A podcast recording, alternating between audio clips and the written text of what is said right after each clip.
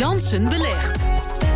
Het is weer tijd voor Jansen. Belegt uh, Rob Jansen, die belegt met uh, eh, 10.000 euro om te kijken waar hij allemaal tegenaan loopt. Wat voor strategieën die moet uitstippelen om uh, ja, toch uiteindelijk met meer weer terug te komen van ja. de beleggingsmarkt, Rob. Hoe gaat het? Nou, uh, licht positief, maar wel een wijziging ten opzichte van uh, de vorige keer. Want toen leek alles in de plus te staan. Uh, als je de portefeuille als geheel kijkt, hè, ik beleg op de lange termijn voorzichtig dus een, een pluk aandelen in een, in een tracker, een soort beleggingsfonds, een tracker.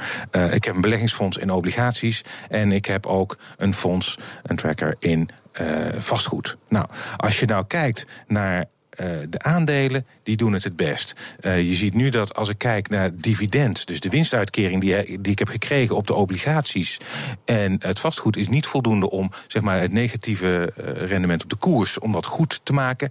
Maar de aandelen die staan wel in de plus. Ten opzichte van de, de aandelentracker heb ik het eerst gekocht, eigenlijk op de piek in mei.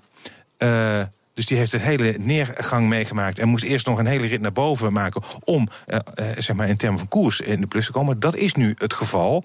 Plus dat ik daar natuurlijk ook dividend eh, op heb gekregen, twee keer zelfs al. En dat betekent dat ik daar uh, 2% rendement op maak. Dat lijkt weinig, maar in een paar maanden tijd. Nou. En we zijn in mei begonnen is keurig. Dus dat is, eten. Dat, uh, nou, een frikandellen nou, kopen dan. Dan had, ik meer, dan had ik uh, meer risico moeten nemen. Dan had ik, ja. dan had ik uh, meteen groter in, in, moeten zetten eigenlijk. Maar heb je nu al alles al uitgegeven of ligt er nog wat geld op de plank? Nee, er ligt nog, er ligt nog steeds 5000 euro op de plank. En waar ik tegenaan loop, ik heb twee problemen. Eén, eigenlijk zijn alle dingen duur op dit moment. aandelen, obligaties, vastgoed is moeilijk. Ehm, er zit veel in. Er is gewoon heel veel geld. Dus de, de vermogensbestanddelen, de categorieën zijn gewoon heel erg duur. Uh, ja, en ik loop natuurlijk ook toch wel heel erg aan tegen. Ik heb aan de ene kant natuurlijk wel beleggen, veilig beleggen, maar ik loop heel erg aan tegen de knellende regels binnen dit bedrijf. Dus ik mag niet in individuele aandelen beleggen.